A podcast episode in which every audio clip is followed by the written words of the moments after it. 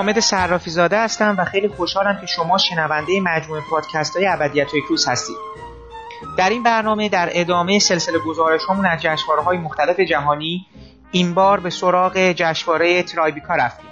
جشنواره برای فیلم های مستقل به مدیریت و حمایت مالی رابرت دنیرو که آوریل امسال 16 همین دورش برگزار شد. من به همین بهانه با آقای مهدی امیدواری منتقد و نویسنده مجلات سینما چشم سینما ادبیات و فیلمخانه که در این جشنواره حضور داشتن درباره برخی از فیلم‌های به نمایش در اومده در اون و حالا هواش صحبت کردیم. که شما می‌تونید در ادامه این پادکست شنونده صحبت‌های ایشون باشید.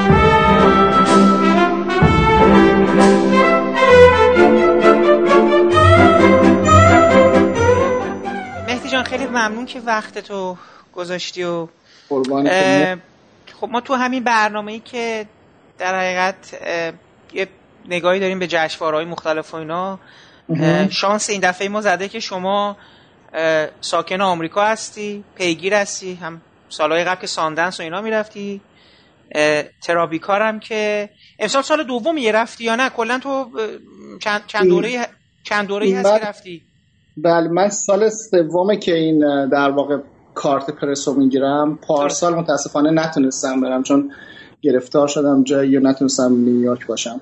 ولی در واقع سال دومیه که دقیقا میرم ما رو می‌بینم. بله. درست.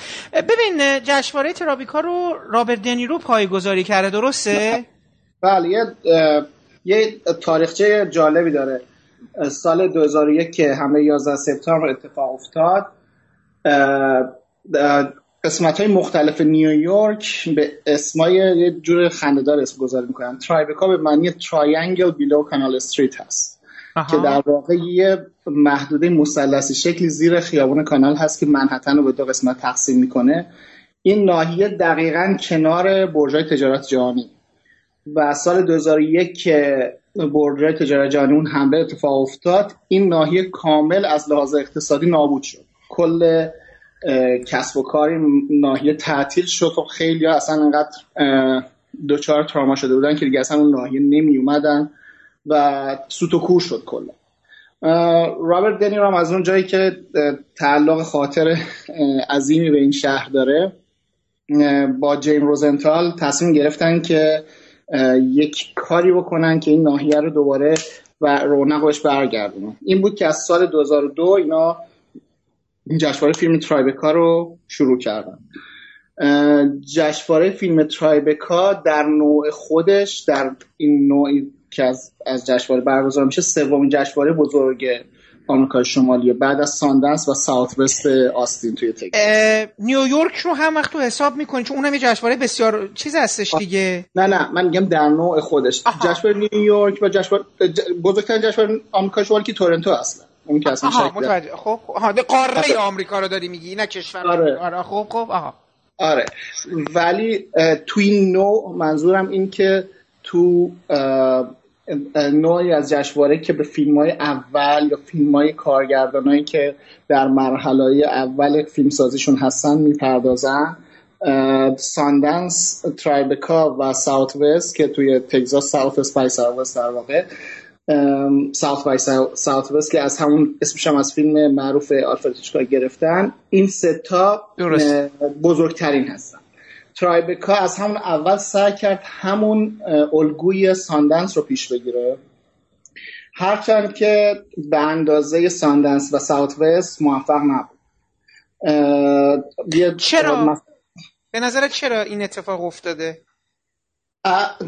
یک دلیلش خود شهر نیویورکه. به خاطر اینکه شهر نیویورک فکر می‌کنم در دنیا هیچ شهری به اندازه نیویورک فستیوال فیلم در طول سال درش برگزار نمیشه. فستیوال رو یه چیز اصلا از ذهن آدم خارجه. این همه فستیوال. و اصلا خیلی از پرسی که توی نیویورک کار می‌کنن خیلی هاشون غیر از اونایی که حالا مسئول انتخابات مثلا فیلم جشنواره هستن هیچ فستیوال دیگه هیچ جای دیگه دنیا نمیرن. میگن ما همینجا بمونیم تمام فیلم های سالو می‌بینیم اینجا. هیچ دلیل نداره جای دیگه بریم. مثل آمریکا اصلا کلا مثل آمریکایی زیستن دیگه. شما دلیل خیلی خاصی پیدا نمی‌کنی از اون کشور بیای بیرون اگر. نه جدی دیگه ببین این حالا تو خود ساکن آمریکا هستی و. مردم آمریکا رو که باشون وارد گفتگو میشه اینا اصولا اون شناختی که مثل اروپا این یک استریوتایپ نیست که من میگم این واقعا به عینه احساسش کردم برای همین هم هست که وقتی مثلا توی انتخاباتشون کلمه عراق و مثلا کلمه ایران گفته میشه تفکیک این دوتا نیست و این نمی‌تونن رو نقشه نشون بدن. هیچ تصوری از چیزی به اسم کره کشوری به اسم کره شمالی یا مجموعه از این کشورهای آسیا شرقی من در مورد عوام دارم صحبت می‌کنم. خواص که همه جای دنیا اینجوری براتون می‌تونم بگم همه عوام دنیا هم شاید همین تعریفی که دارم میگم چون ساده باشه. ولی اساسا وقتی که شما همه چی رو داری دیگه احتیاجی نداره از اون مرزا بیای بیرون دیگه. و خب همه آره. چیزی که تو داری میگه به یه تعبیری معنا پیدا می‌کنه چون واقعا همه چی اونجا هست برای چی باید بیای بیرون دیگه؟ همه مستقلا که هست کشورهای مختلف هم که دارن فیلماشون رو میارن اونجا. دیگه کجا بری دیگه؟ چرا؟ یه بیرون هست الان فصل فستیوالا که تو نیویورک شروع میشه از خیلی جالبه از فوریه یه فستیوال هست به نام New Film New Directors که در واقع بین MoMA Museum of Modern Art و Lincoln Center برگزار میشه. اینا اکثر فیلمسازهای جدید دنیا رو فیلمسازهایی که فیلم های اول دومشون هست و نمی‌شناسه کسی اینا رو میارن فیلماشون اینجا نمایش میدن که خیلی از فیلم های معروفی که ما بعدها چند سال بعد می‌بینیم عنوان کشفمون به دوستانمون معرفی می‌کنیم اینا اکثرا اینجا کشف شده است آره. اینجا کشف شده. که مثلا دنیس لیم یکی از کسایی است که مسئول انتخاب فیلم های این, این چنینی هست. بعد دوباره جویش فیلم فستیوال هست که جویش فیلم فستیوال هم دوباره یه تعداد زیادی فیلم میاد اینجا. فستیوال فیلم های آسیایی هست که یاد باشه پارسال لینکاش هم برای بله. نزدیک مثلا سی تا فیلم آسیایی هر سال میارن. لاتین فیلم فستیوال هست افریکن فیلم فستیوال هست. دیگه ارز کنم که بعدش که ترایبکا هست توی اپریل.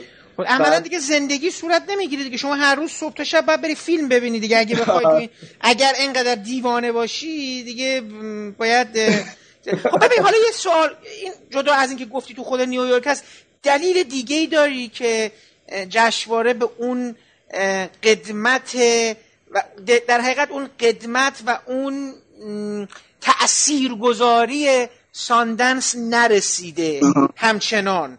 الان سال چ... امسال دوره چندمش بوده؟ امسال 2002 اولین بوده دیگه. این دوره میشه دوره 16 هم فکر 16 خب 16 خب اوکی. 16 سال داره میگذره. خب چیز دیگه احساس می‌کنید تو این سه سالی که رفتی که چرا ساندنس هم نشده؟ یا مثلا توی اون چیزه؟ حالا جدا از اینکه آره میگی. خب هزار فکر کنم اکثرا هم می‌خوان فیلماشونو بدن ساندنس یعنی این تیپ آدمایی که به آره. تری ترایبیکا حالا منم اشتباه تلفظ ترایبیکاست دیگه درسته اینا آره. که به ترایبیکا چیز نمی‌کنن یعنی اکثرا اون تیپ اون سینماگرانی که می‌خواهند خودشون رو در زیل گروه سینمای غیر جریان اصلی خودشون رو در جریان مستقل تعریف کنن اکثرا میان اونجا خودشون رو به پخش آره. کننده ها به تهیه کننده ها به خریداران فیلم به سرمایه گذارا اونجا عرضه کنن. برای همین دیگه اینا کسایی که دیگه دستشون از جا کوتاه مونده یا فیلمشون نرسیده رو میارن. اینجا درسته؟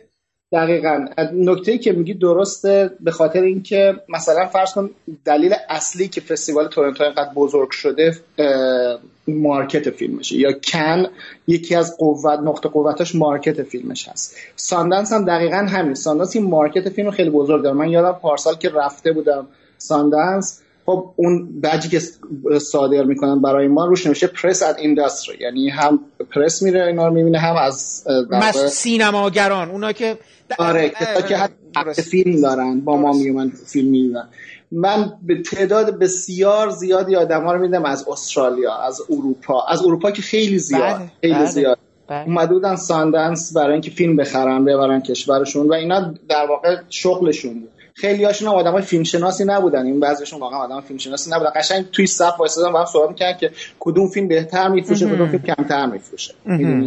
یا مثلا حتی حتی مثلا خیلی از کسایی که میان برای مؤسسات آموزشی میان. مثلا من می‌بینم که مثلا طرف یه مؤسسه آموزشی فرض کن مثلا آتیزم داره توی مثلا نمی‌دونم فرانسه دنبال فیلم های آموزشیه. مثلا میاد اینجا مثلا یا از وزارت فرهنگ فلان کشور میاد مثلا فیلم های آموزشی بخره چون خیلی از مستندان مستندان که قابلیت پخش عموم ندارن دیگه باید دارن توی مؤسسات آموزشی پخش بشن. برای همین این این کل این قضیه نقطه قوتی که ساندنس رو جلو میندازه و اون قضیه نیویورک هم که به اشاره کردم به خاطر اینه که تو تازه علاوه بر همه این فستیوال هایی که من دارم بهت میگم یه تعداد زیاد سینمای مستقل بله. تو نیویورک اینا هر هر کدومشون در ماه یه retrospective دارن. یعنی امکان نداره کسی بتونه با اینا به قول به قول اینجا کچاپ کنه یعنی برسه همه این فیلم ها رو ببینه. درست تا همین الان که من دارم با تو صحبت می‌کنم یه فستیوال یه فستیوال از فیلم های ورت مولر مثلا ایتالیایی الان داره برگزار میشه. همزمان لینکن سنتر داره یه فستیوال مستند همزمان با ترایبکا داره برگزار می‌کنه. افریکن فیلم فستیوال چند روز دیگه آغاز میشه. بعد مثلا الان این چند ماه مرتب کارهای آنیس واردا رو داشتن نمایش می‌دادن. دوباره امروز دیدم Brooklyn Academy of Music که اونم خودش یه سینماتک داره. اون فیلم آنیس واردا رو دوباره از 31 می تا مثلا 12 جون قرار دوباره تمام فیلم آنیس واردا یه دور دیگه نشون بده. برای همین خیلی خیلی اینجا حجم کار زیاده و دیگه عملا مثلا حالا یه فیلم ساز نوپایی که دیگه خیلی indie محسوب میشه تو این شهر گم میشه وسط این همه فیلم ولی شما پارک سیتی ساندنس تنها اتفاق بزرگ و مهم این شهر کوچیک توی یوتا همین فستیوال ساندنسه بله اونجا چیز توریستیش هم میشه دیگه یه جورایی آره. آره. آره. یه،, یه حالت سوئیس مانندی داره اونجا آره. مثلا اونجا که میری هم مردم یا اسکیشون دستشون دارن آره. اسکی آره. آره. یا اومدن اونجا فیلم ببینن و قشنگ من یادم روز آخر فستیوال ساندنس که من پارسال اونجا بودم روز آخر که تموم شد و همه رفتن یعنی روز آخر فستیوال من اونجا بودم. سوت و کور بود شهر یعنی توی خیابون حتی یک نفر رو نمیدی رد بشه. خب نشون میده که این شهر کل رونقش به خاطر اون مؤسسه ساندنس بوده. ولی خیلی شبیهن حالا اگه آدم جفتش بره متوجه میشه که چقدر حتی بخشاشون با هم شبیه فاندایی که میدن با هم شبیه. و حتی بعض از فستیوال اینا رو با هم دارن که تو اگه مثلا فیلم تو ساندنس پذیرفته بشه این فیلم رو حتی اجازه submit کردن هم برای ترایبکا نداری بعض از فستیوال این چیزها رو با هم دارن. فکر می‌کنم ساندنس و ترایبکا این قضیه رو با هم دیگه دارن. درست. خب حالا این که یه مقدار از تاریخچه و اینا ولی به حال جشنواره به نظر شما درست میگی. منم همچین حسی می‌گیرم کلا. به حال 16 16 دوره دوام آورده. داره بله. همینجور میره جلو آدم آدم های بسیار مهمی همچنان دارن ساپورتش می‌کنن مثلا خب به هر حال دیگه هم با ریشگه رو گذاشتن هم با این با قول معروف مناسباتی که حالا رابرت دنیرو پشت این قصه هست آره. اینجوری که به نظر امسال هم دو تا برنامه برنامه حاشیه‌ای غیر از نمایش فیلم ها آره. بودش دیگه که امسال 25 سالگی سگدانی تارانتینو رو آره. در حقیقت برگزار کردن و دوباره اینا رو دعوت کردن اومدن صحبت کردن بازیگرا خود تارانتینو حالا فکر کنم فیلم بردار و اینا دیگه من رفتم اینو اتفاقا خب خیلی خوب اینو حالا برامون بگو که چه خبر بود اینا ولی خب ببین برنامه پدرخوانده هم اونجا برگزار کردن تو همین آره. خب ببین نه. خب... توی همون سالن نبود. برنامه چیز توی سالن زیل می‌خوام ببینم زیل ترایبکا برگزار شد اون برنامه چهل, چهل و پنج سالگی پدرخوانده؟ آره آره دقیقا. خب پس پارسال پارسال همین کار رو برای گودفلاس کردن. پس ببین دیگه خیلی دیگه داره چیز می‌کنه دیگه. فکر کنم دیگه فکر کنم تمام این دور و های دنی رو دارن بهش حال اساسی بهش میدن. یعنی همه دارن میگن چیزاشون اینجا برگزار می‌کنن دیگه به عنوان یه آره نه حالا یه یه سری کارهای جالب اینجوری می‌کنن. مثلا امسال یه جزء من من کلا اعتقاد دارم که فستیوال فقط فیلم دیدن نیست. فستیوال برنامه های جنبیش هستن که خیلی قویش می‌کنن. برای همون معتقدم که مثلا خیلی از فستیوال که توی کشورهای دیگه برگزار میشه تو می‌بینید غیر از اینکه یه line-up پروپیمون دارن تو چیزی دیگه اون جوانب نمی‌بینی اون اطراف نمی‌بینی.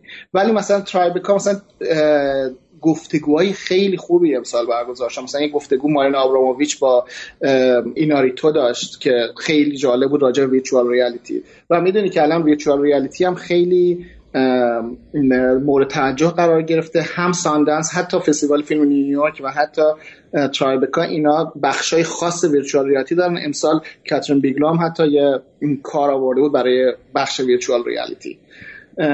و خب به عنوان آینده سینما دارن روش خیلی برنامه ریزی می‌کنن خیلی روش دارن انرژی می‌زنن و ایناریتو هم خودش تو اون گفتگو گفت که من دارم بهش فکر می‌کنم که یک پروژه ویرچوالیتی در سالهای آینده انجام بدم. ببین بذار من همینجا لحظه تو رو متوقف کنم. بیا اول با فیلم ها شروع کنیم. اینا برنامه هاشون چون من دوست دارم اون برنامه‌ای که شرکت کردی یعنی من فکرم بعید بدونم بتونیم خب قطعا گزارش های اینا گفتگوها همه اومده بیرون. ولی خب یکی از دلایل این پادکست اینه که آدمایی که ما داریم یک به قول معروف یه میانبری می‌زنیم و یک در حقیقت تنبلی خودمون رو می‌خوایم یعنی من می‌خوام تنبلی خودم رو جبران کنم.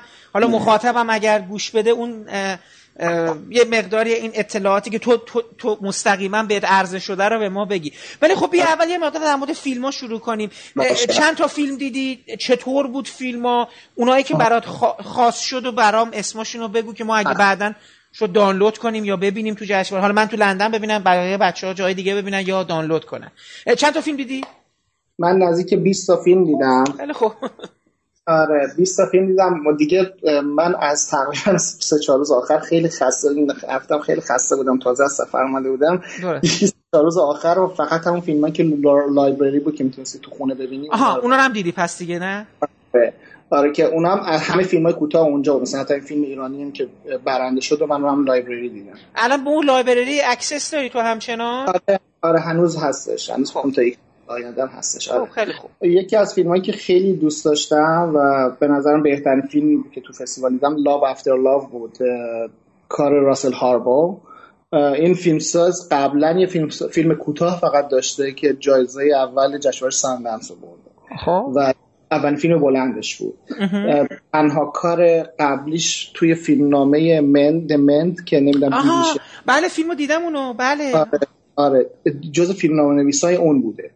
خب. و توی این آدم آدم سینفیلی بود خیلی یعنی بعد از فیلم که من صحبت کرد دیدم که اول که فیلم خیلی یادآور Interiors وودی آلن بود به لحاظ تصویری فیلم توی شروعش توی خونه توی upstate نیویورک اتفاق میفته دقیقا شبیه Interiors و یه خونه ساحلی توی پاییز با همون رنگا و همون تمای رابطه ها و خیلی تحت تاثیر کاساوتیس بود از این داستانگویی پراکنده که توی سینما کاساوتیس می‌بینیم و این دیالوگای منقطعی که می‌بینیم رابطهایی که می‌بینیم توی سینما کاساوتیس خیلی شبیه اون بود. خب خیلی تاثیرهای برگمان توش بود.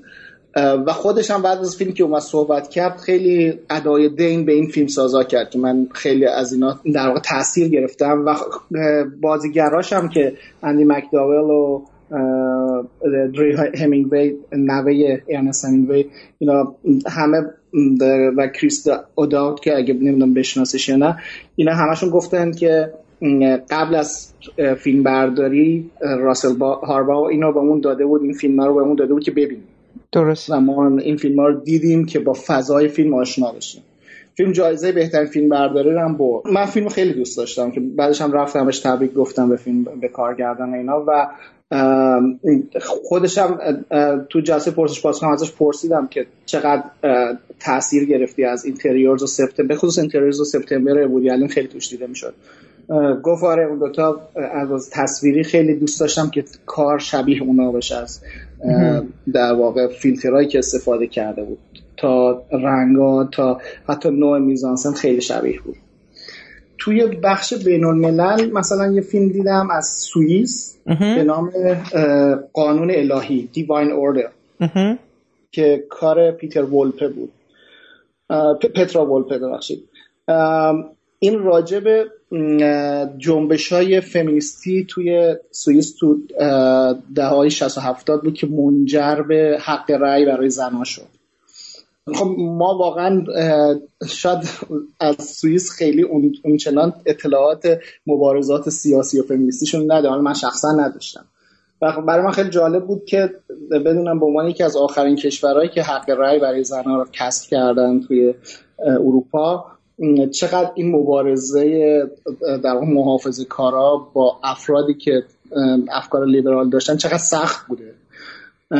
با اینکه خب به هر حال هر وقت چنین موضوعی مطرح میشه یه بخش از قضیه میاد تبدیل میشه به این جلوه های سینمایی و بازی های مثلا بازی های سینمایی توش اتفاق میفته ولی با این حال موضوع موضوع خیلی جالبی بود. در زمانی که کانزرواتیزم محافظه کاری داره توی اروپا دوباره شکل می‌گیره. دوباره آدم های محافظه کار دارن صدای بالاتر رو پیدا می‌کنن تو کشور مختلف تو آمریکا هم البته. و این تم در واقع ترس از افکار دست راستی تم مهاجرین در تعداد بسیار زیادی از فیلم دیده می شد این خیلی جالب بود. مثلا فیلم داستان مستخدمه که در واقع فیلم نبود سریال بود. خوب شد اینم گفتی. اون دفعه من یادمه که تو چیزای فیسبوک که نوشته بودی گفتی که دو تا نوشته بود. من نوشتم که اینا که فیلم نیستن سریالن و گفتی که به نظر میاد که دارن یک یه جریانی دیگه هم اینم یه چیز جدیدی نیست. من برای دوست دیگه هم نوشتم که توی جشنواره ونیز مثلا سال گذشته دو قسمت اول Young Pope رو پاپ جوان سورنتینو رو نشون دادن. آره. احتمال خیلی زیاد توی جشنواره کن امسال احتمالا دو قسمت اول Twin Peaks دیوید لینچ و احتمالا سریال جین کمپیون فصل دوم یا بخش دوم Top of the Lake بالای دریاچه احتمالا. حالا اگه ترجمه درستی باشه اون رو پخش خواهد کرد پخش خواهند کرد. خب این داره یک یک به نظر می توی یه سری از این جشنوارا داره به یک یک روندی داره تبدیل میشه. آره. حالا الان که گفتی خاطرات مستقیمه برای من جالب بود. چند قسمت آره. همشو که دیگه پخش نکردن اینم بتونن دو قسمت اولو پخش کردن دیگه چون تلویزیون میخوابه دیگه بخونم سریال آره. البته خب داستان مستقیم می‌دونی که فولکل شورنتروف یه فیلم از روش ساخته قبلا. که فکر فکر می‌کنم فیلم رو من ندیدم ولی فکر می‌کنم که گلن کلوز هم توش بازی می‌کنه. به این قصه با اون قصه چیزی که فرق می‌کنه دیگه. چون من این هند میدنی که جان پارکوو ساخته یه سریال انگلیسی بر اساس اون دوباره ساخته شده ولی این قصه اصلا یه چیز دیگه است. من متوجه آره. شدم که توی مثل که بیمارستان روانی اتفاق میفته درسته؟ ببین یه داست یه فضای دیستوپیایی خلق می‌کنه که یه در واقع حالا این توی این سریال خیلی اومده و فضا رو ترامپی کرده بود به اصطلاح.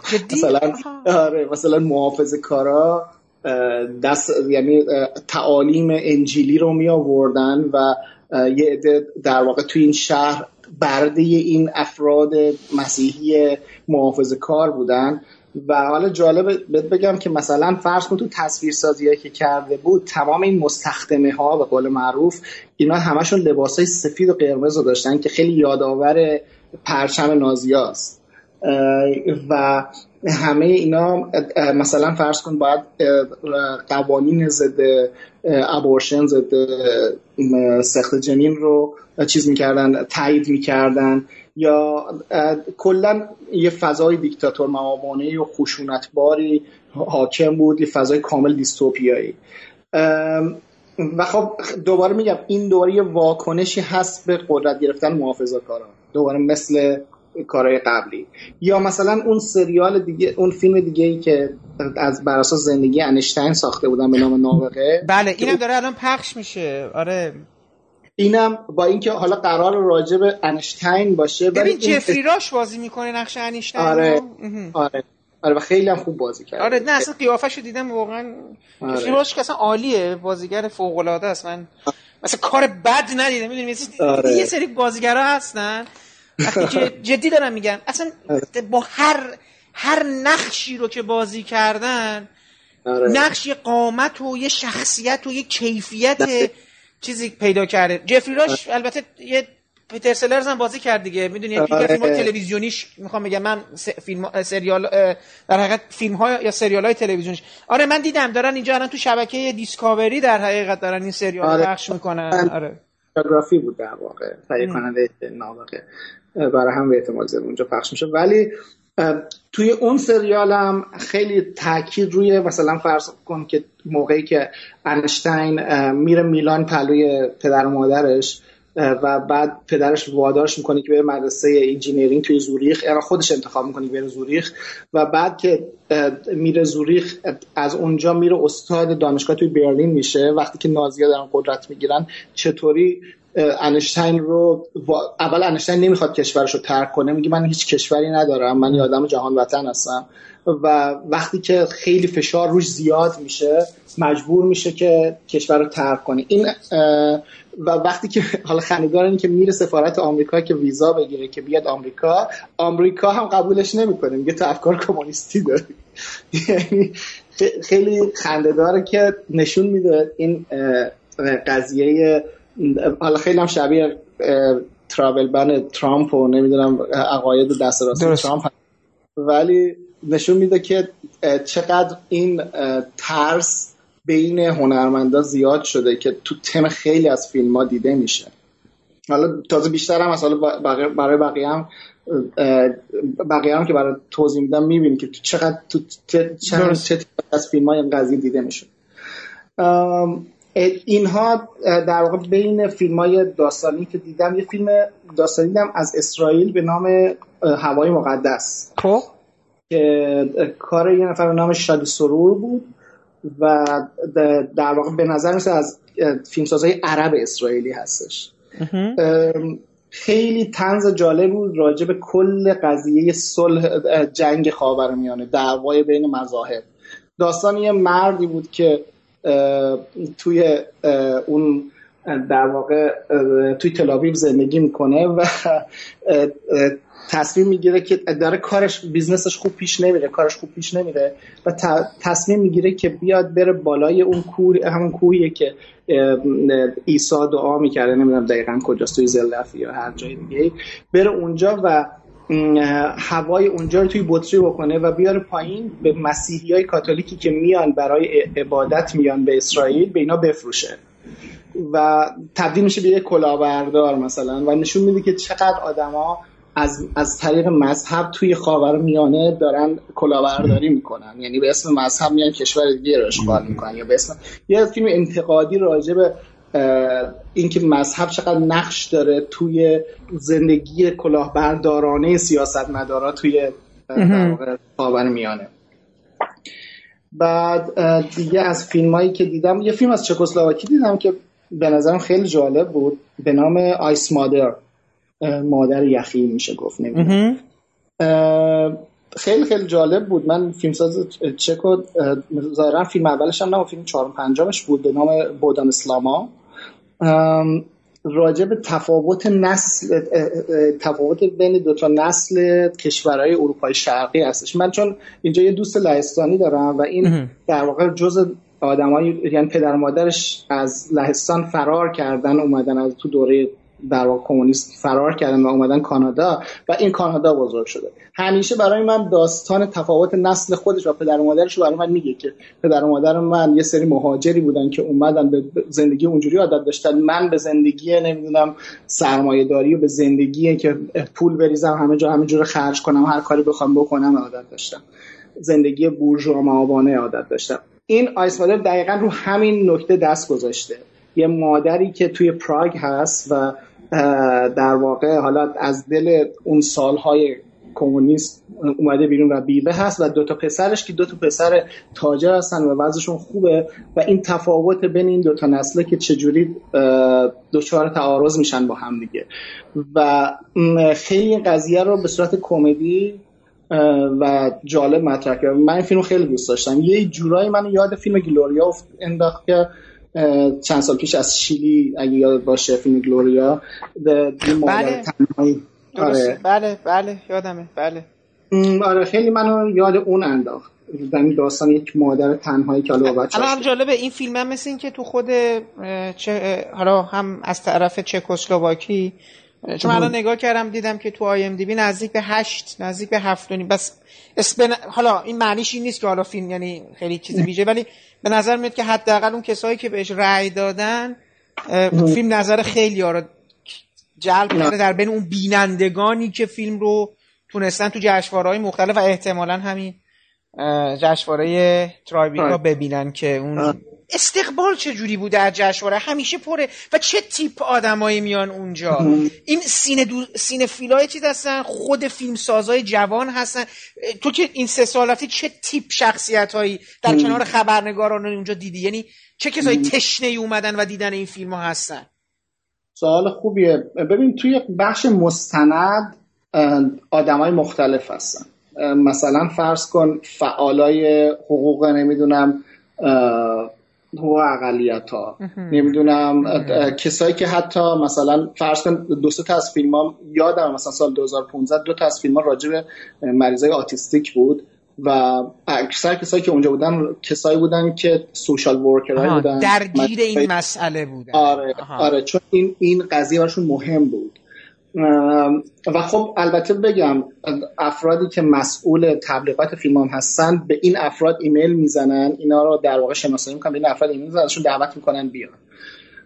یا مثلا فرض کن امسال مثلا فیلم تام فینلاند راجع به همجنسگرا بود. مثلا تمام مثلا فعالان همجنسگرا من رو فیسبوکشون مرتب برای این فیلم تبلیغ می‌کردن می‌رفتن می‌دیدن. یا مثلا فیلم شاهین نجفی که امسال مثلا نشون داده شد مستندی که راجع شاهین نجفی نشون داده شد. یک مستند در مورد شاهین نجفی ساخته شده. آره, آره. کی ساخته؟ اینو یه فیلمساز آلمانی ساخته. یک فیلمساز آلمانی شاهین نجفی رو کشف کرده و رفته فیلم در ساخته. فیلم در واقع درباره این یه کنسرتش بود دیگه. درسته کنسرتش بوده. نه در با... فیلم درباره این دست فتوایی بود که علیهش داد. الان فتوا که در واقع علیهش داده نشد. همین دستوری که بر علیهش داده شد بعد از اون شعر نقی که خون و خب دیگه من تو که خوب خودمون خوب می‌دونیم که بسیاری از این فیلم هایی که با تمای سیاسی ساخته میشه کلی بایاس توش هست توی دیدگاهشون و غیره و اینا. و فیلم اتفاقا تهیه کنندش هم ایرانی بود تهیه کنندش معلومه دیگه. بعد احتمالاً یه آخه یه, یه بودجه رو که شما بعد همینجوری خرج کنی دیگه. از یه جایی بعد خب آره. خب اوکی. آره. فیلم تهیه کنندش سارا نجومی بود که دختر نیکزاد نجومی هستش. و در واقع فیلم به نام وقتی خدا میخوابد و کارگردانش هم که تیل شادر آلمانی بود. اومده بود خیلی در واقع تمرکز کرده بود روی این قضیه که شاهین نجفی تو چه شرایطی زندگی می‌کنه بعد از اینکه اون شعر رو اون در واقع ترانه رو میده بیرون و اینقدر روش فوکس میشه.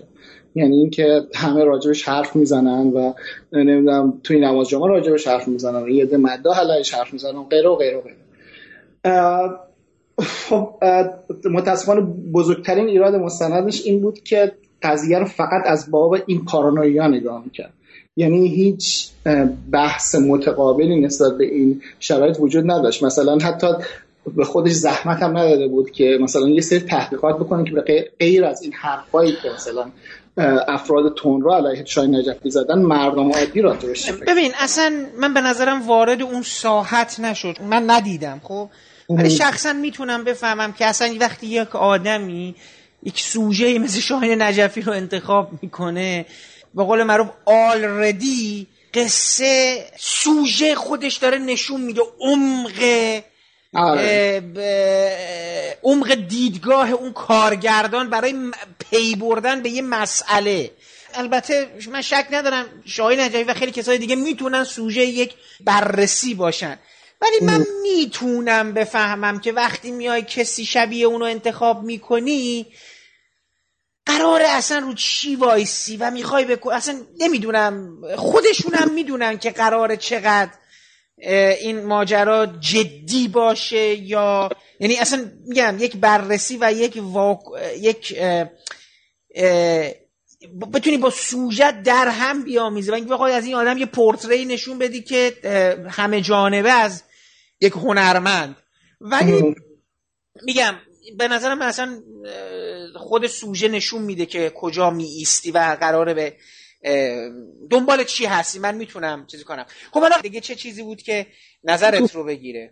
تو فیلم تو بخش مستند فیلم دیدم به نام فرانک سرپیکو که راجع به سرپیکوی واقعی بود. همه ما فیلم سرپیکوی سیدنی لومت رو دیدیم و همه راجع ولی خب می‌دونی که سرپیکو اصلا یک پلیس واقعی بوده توی NYPD پلیس نیویورک که توی بروکلین و بعدش توی گرینویچ ویلیج منحتن کار می‌کرده و شخصیت بسیار شجاعی بوده.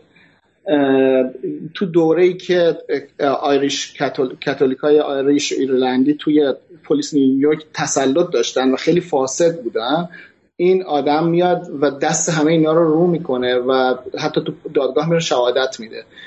اون موقع این کار خیلی کار بزرگی بوده.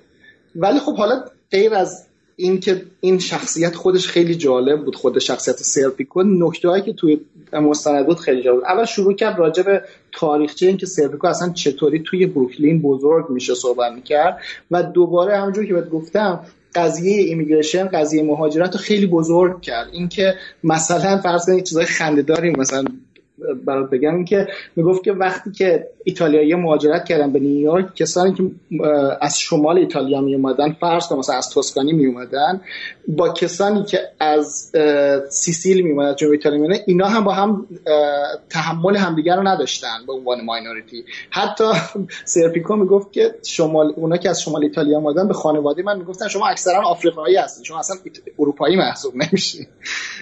و خیلی جالبه که من اینجا دوستایی که دارم که background ایتالیایی دارن اینا هم این حرفو می‌زنن میگن مثلا پدر و مادر من میگن شما با خانواده های اونا که حالا یه خورده محافظه کارن افکار نجات پرستان دارن میگن با اونایی که مال جنوب ایتالیا هستن اصلا ما نباید رفت آمد کنیم. یه چیز یک ساب کالچر اینجوری وجود داره.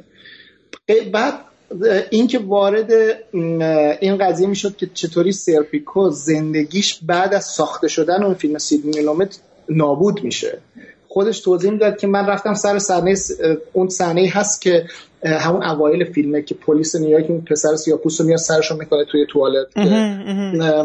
می‌گفت اون, اون هیچ وقت تو زندگی من اتفاق نیفتاد. سیدی لومت داشت اینو فیلم برداری می‌کرد. من رفتم سر صحنه گفتم این چی داره می‌سازه؟ من اصلا همچی چیزی تو زندگیم ندیدم. و می‌گفت سیدی لومت از همونجا من کرد بیرون از سر صحنه. گفت حق نداری بیای. پولتو گرفتی برو. و این بعد از اون فیلم مثلا زندگیش از این رو به اون رو میشه میره یه مدت که میره اصلا اروپا زندگی می‌کنه میره هلند زندگی می‌کنه و بعدم برمیگرده یه کلبه برای خودش می‌گیره خارج نیویورک اونجا زندگی می‌کنه. ولی فیلم خیلی تاثیرگذار بود از اینکه خود این آدم خیلی کاریزماتیک بود اول از همه. و دوم این نکته هایی که مثلا می‌گفت راجع به تاریخچه مهاجرت تاریخچه فساد تو پلیس نیویورک که هنوزم هست هنوزم پلیس نیویورک پلیس فاسدی هست. چقدر جالب بود که همه اینا رو به صورت چی کرونولوژیکال به صورت تاریخی بررسی می‌کرد. و نکته جالب این که فیلمساز فیلمشو تقدیم کرده و عباس کیارستمی خیلی جالب بود. چقدر نکته جالب. حالا خب اینم آره از این چیزایی که آدم بعید, بعید می‌دونم. من شاید بعید نمی‌دونم. حالا این فیلمو شاید در جشنواره لندن نشون بدن. چون به حال چون که سابقه تاریخ سینمایی داره و به آره. حال بعید نیست که خب فیلمو بیارن توی بخش مستندهای جشنواره. خب غیر مستند دیگه چیز دیگه ای بوده که تو یک سریال دیگه هم گفتی اون سریال هم که گفتی. چیز دیگه ای بوده که نظرتو گرفته باشه؟ آره یه فیلم دیدم از آلمان به نام مانیفستو که کار جولیان روزفلد بود. در واقع مانیفستو یه مثل یک مونولوگ خیلی طولانی بود حدود مثلا یک ساعت و نیم که در واقع کینت بلانش اینو در قالب دوازده تا نقش اجرا می‌کرد. آها خوب شد این گفتی یکی از اون فیلمایی بوده که من یادم خیلی موقع ساختش و اینا خیلی خبرش داشت میومد که آره این یک این حتی چهارده دوازده تا نقش داره این بازی می‌کرده و اینا. درسته. چطور شده آره. فیلم؟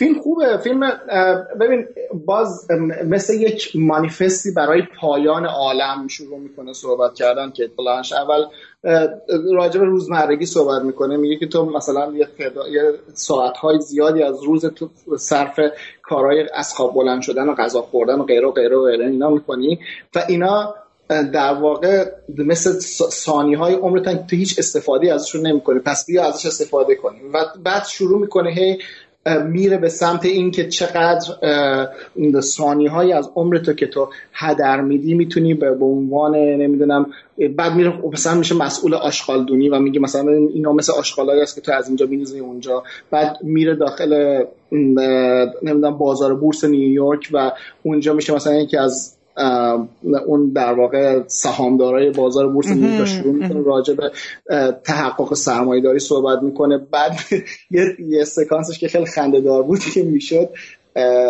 در واقع مجری تلویزیون و گزارش هواشناسی پخش می‌کرد و تو گزارش هواشناسیش به جای این که راجع به هوا صحبت کنه راجع به دنیا صحبت شما همتون بدبخت میشین و این دنیا غیره و غیره و غیره. خیلی خندهدار بود جایش خیلی در حالت گروتسکی بهش به خودش گرفته بود. این فیلم قبلا به صورت پرفورمنس در واقع توی به صورت ویدیو آرت توی نیویورک اجرا شده بود. پارسال اینو توی گالری در واقع اجرا کردن فیلم اصلا سال ساخت سال 2015 هستش. ولی به صورت یک در واقع ویدیو آرت اینو توی یکی از گالری نیویورک قبلا اجرا کردن جالب بود. به نظرم فیلم خیلی جالب بود. چیز فیلم راکن رول بود که خب. اصلا بود. این کار گیومکانه هست که در واقع دوست پسر ماریون کوتیاره. یه روایت شخصی بود که به صورت کمدی درش آورده بود خیلی جالب بود. نوع دیدگاهی که نسبت به چیز نسبت به این کل قضیه midlife crisis و اینکه وقتی شما پیر میشین و شروع می‌کنین احساس می‌کنین که دیگه توانایی دوره جوانیتون ندارین چه اتفاق برای شما میفته و این اومده بود اینو پیوند داده بود به فرهنگ سلبریتی و اینکه چقدر سلبریتی ها الان این روزا دارن تغییر می‌کنن به سمت یه نوع زندگی. مفهوم سلبریتی داره تغییر می‌کنه در از خانه جهانی از خانه مردم و به خصوص توی آمریکای شمالی. مثلا داستان خیلی خنده اینجوری می‌شد شروع می‌شد که این سر صحنه فیلم برداری یکی از اون بازیگر جوانی که باش بازیگر زن جوانی که باش بازی می‌کرد بهش گفت که تو از جنسی دیگه جذاب نیستی برای هیچ از بازیگر زن فرانسوی. و این دچار بحران شد رفت خونه و هم موقع ماریون کوتیار که در واقع نقش دخترش رو بازی می‌کرد که اونم بازیگر بود اون داشت این نقش دیگه کار می‌کرد به این گوش نمی‌داد و این همینجوری این قضیه بزرگ شد بزرگ شد بزرگ شد و به جای رسید که اصلا کلا قطع کرد فیلم برداری رو. رفت شروع کرد بادی بیلدر شد و خیلی خنده اون اون مخصوصا سکانس آخرش خیلی خنده بود که اصلا فرانسه رو رها کرد رفت فلوریدا و تبدیل شد به ریالیتی استار مثلا قرارداد واسه که 5 سال از زندگیش فیلم بگیرن. ماریون کوتیار هم ول کرد زندگی هنریشو ول کرد رفت فلوریدا باهاش. خیلی خنده دار و ظاهرا هم یه داستان تقریبا واقعی چون مثل اینکه گیوم کانه الان هم حول و حوش چهل خورده سالشه تو midlife crisis خودش و ماریون کوتیار هم در واقع دوست دخترش تو زندگی ببین گیوم کانه فیلم های قبلیش چیا بودن؟ من کار قبلیش هیچ کدوم ندیده بودم. من این اولین فیلم بود که ازش من فکر کنم ازش یه چیزی دیدم. الان خاطرم نیستش که کدوم بوده ولی بازیگر من آره. تا فیلم بازی کرده. ولی من فیلم سینمایی به عنوان ببینم این همون فیلم White Lies رو این بازی نکرده؟ تو فیلم وایت لایز آره آره آره. این این الان دوست پسر ماریون کوتیار ده با این سن؟ آره آره. و الان من دارم تو لیست فیلماش نگاه می‌کنم. به عنوان بازیگر مثلا آره Little Prince یا اون بازیگر Untouchables نبودش؟ Untouchable در حقیقت. من توی فیلماش نمی‌بینم اینجا. من من خودم فیلمی ازش ندیده بودم حقیقتش قبل از این. ولی با... کمدی بامزه ای بود فکر کنم یک بار قد... یک بارم قبلا سزار گرفته خودش. نه من الان یادم آمد توی یه فیلم دیگه ای بازی تو همون Tell No One که فکر کنم مثلا اونو دیدم. یه فیلم تریلر خیلی خوبه. من آره این اینو خیلی سال قبل ساخته بود. من دیدم میگم من یه چیزی تو ذهنم بود. بازیگر این Tell No One توی فیلم های مسلحتی چیز کرده بود. ولی 64 تا فیلم بازی کرد و کارگردانی هم کرده. کارگردانی دو تا هم Tell No One هم Little White Lies کارگردانشون بوده. آها پس من درست گفتم. آها آره آره آره. پس آره خب من درست گفتم آره. پس این آره. فیلم های جدید اونه. آره. من Blood Ties هم دیدم. اینو تو جشنواره کن گذاشته بودن سالها قبل. آره. آره. اینم جز کارگردانایی که حالا در عین جوانی اسم الان یعنی این Tell No One که اصلا cult شد اون اون زمانی که ساخته بودش. بله. اون Little White Lies هم خیلی شبیه چیزه. خیلی شبیه من من تو جشنواره لندن که دیده بودم فیلمشو از سالن اومدم شروع کردم بحث کردم با آدمای اطرافم و می‌گفتم که شما درباره الی رو دیدید و بعضی نیده بودن و وقتی وقتی من اشاره می‌کردم که چقدر شباهت این دوتا زیاد بوده. گفتم من نمی‌دونم ولی به نظر میاد که این فیلم رو از رو اون گرفتن حالا خود چیزی که اصلا خودش با ماجرا پیوند خورده. خب از چیزا بگو. ببینم جلسه سگدانی چطور بودش؟ جلسه بلیت, بلیت خریدین دیگه نه؟ چجوری بود؟ بلیت خریدین؟ نه چیز بلیت هر دو اینا خیلی گرون بود. آها. ولی از اونجایی که گاهی وقتا مثلا و اصلا اول هم اعلام کردن که پرس با کارت پرسشون هیچ کدوم نمی‌تونن برن درسته ولی همون صبح روز پنجشنبه بود صبحش برای برای کل پرس ایمیل زدن که یه سری بلیت زیادی ما داریم برای سگ‌دانی که روز جمعه برگزار می‌شد می‌تونید الان اینجا RSVP کنید و بیاید که من RSVP کردم و رفتم یعنی چی؟ یعنی چیکار می‌کردیم؟ یه لینک فرستادن برای پرس. گفتن که تعداد بلیت زیاد اومده. شما لینک رو کلیک کنین خب و گرون بوده کسی نخرید. شما چیز. آخه واقعا گرون بود بلیتش یعنی مثلا مال مال Godfather که اصلا اینجوری هم نشه زاره همش فروش رفت ولی Godfather از 300 دلار شروع می‌شد. فکر نمی کنم کسی بتونه. بعدم 300 دلار و شما باید پدرخانه یک و دو رو پشت سر هم می‌دیدید که میشه تقریبا 5 ساعت خورده فیلم. و بعدش بعدش سخنرانی این داده. حالا ارزش شاید داشته باشه ولی با 300 دلار هم بخواد آدم بده فکر نمی‌کنم. من که نرفتم ترجیح ولی خب مثلا الان تاکش روی وبسایت روی اصلا روی فیسبوک ترایبکال بله. کل اون تاک یه ساعت نیمه همه می‌تونن ببینن. بله بله. آره. خب سگدانی رو بگو. خب سگدانی رو رفتی و خب. آره سگدانی که خب تارانتینو و سیبوسنی و و بازیگرای سگدانی بودن اونجا. تارانتینو خیلی صحبت کرد راجب این که اصلا چجوری اون موقع با چه بودجه کم فیلم ساخته فکر نمی‌کرده که فیلم قد موفق بشه. و خب خودش هم کلا که می‌دونید تارانتینو جز اون نسلی از سینما هستش که با ژانرها شوخی می‌کنه با ژان بله. برمیگرده یک یک ژانر رو واسه می‌کنه خودش نظرش این بود که اون موقع پیش خودم فکر کردم که باید یک کاری راجع به ژانر گنگستری بکنم و برگردم و یه نوع دیگه به این چیز نگاه کنم به این ژانر نگاه کنم و اون تنز همیشگی هم داشته باشم یه حالت. و خب واقعا داخل فیلم که نگاه می‌کنه آدم من فیلم خیلی وقت بود ندیده بودم بار دوم بود دیدم و سالها پیش دیده بودم. و اون تنزش جالبه و اینکه در عین خشونت یک کمدی پشت این خشونت بی حد و حصرش هست. و خب راجع به اینکه اصلا چطوری همدیگر پیدا کردن و شروع کردن صحبت کردن کل کل بحث و اینا. و رابط چیز تارانتینو دیگه راجع به باقیه کارنامهش صحبت کرد که همیشه چقدر براش مهم بوده مثلا تو ژانر وسترن چه دنبالی چه تغییرایی باشه توی چی گفت؟ اینو می‌تونی بگی گفت تو ژانر وسترن دنبال چه تغییرایی بوده؟ یادت هستش که می‌خواست به چی اشاره بکنه؟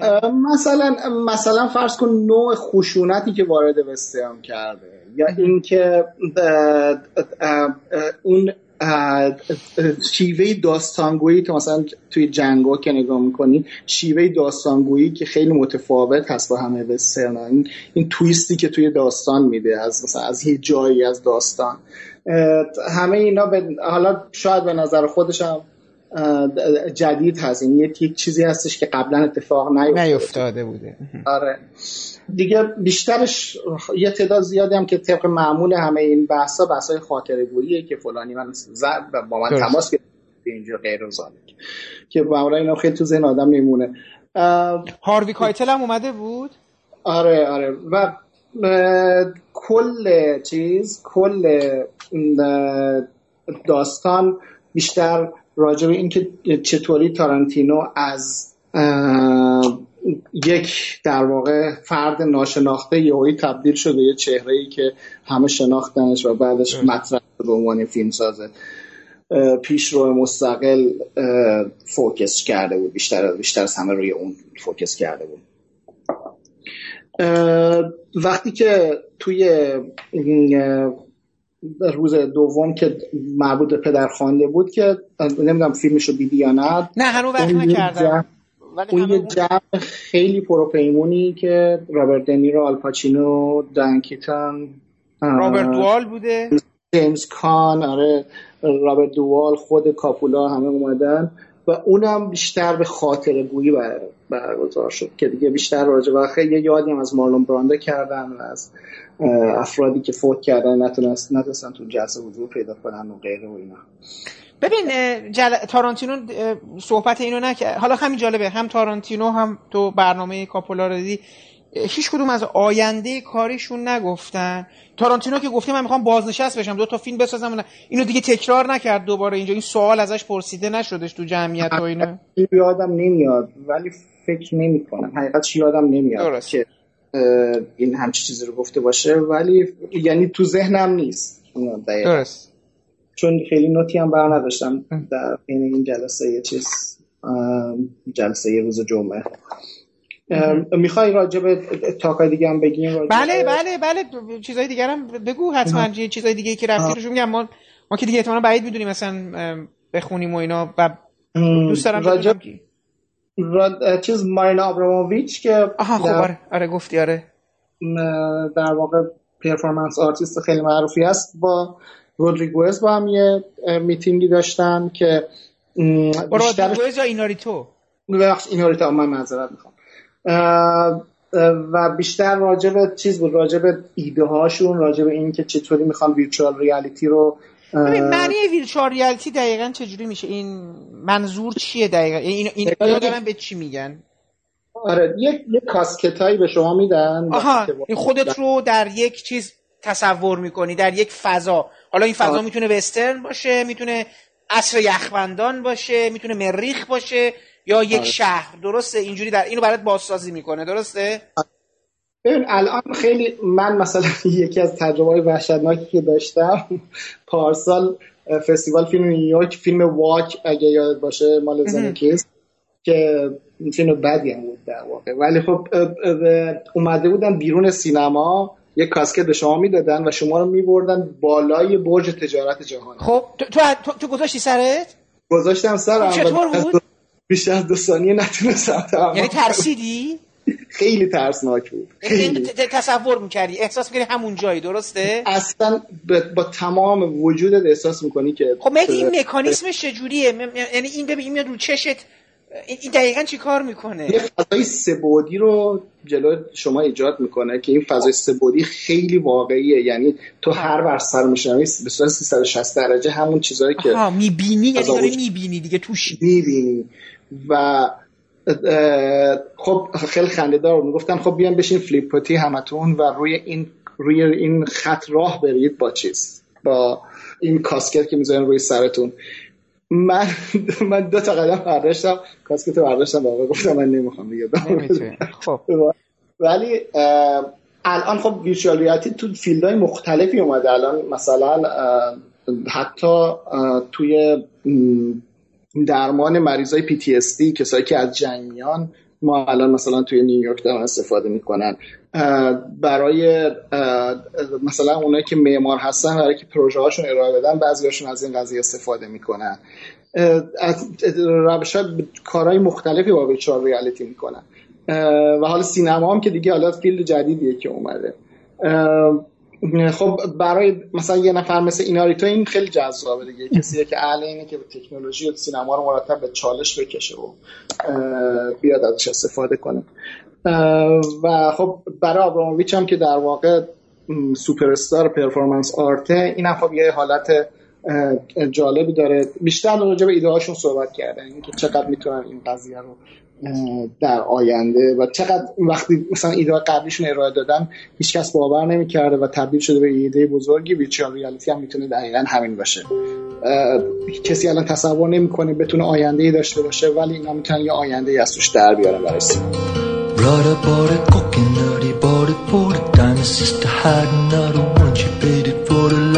She put the lime in the coconut. She drank and poured up. She put the lime in the lime in the coconut. She drank and poured up. She put the lime in the coconut. She called the doctor, woke him up and said, Doctor, ain't there nothing I can take? I said, Doctor, to relieve this bellyache. I said, Doctor, ain't there nothing I can take? I said, Doctor, to relieve this bellyache. Now let me get this straight.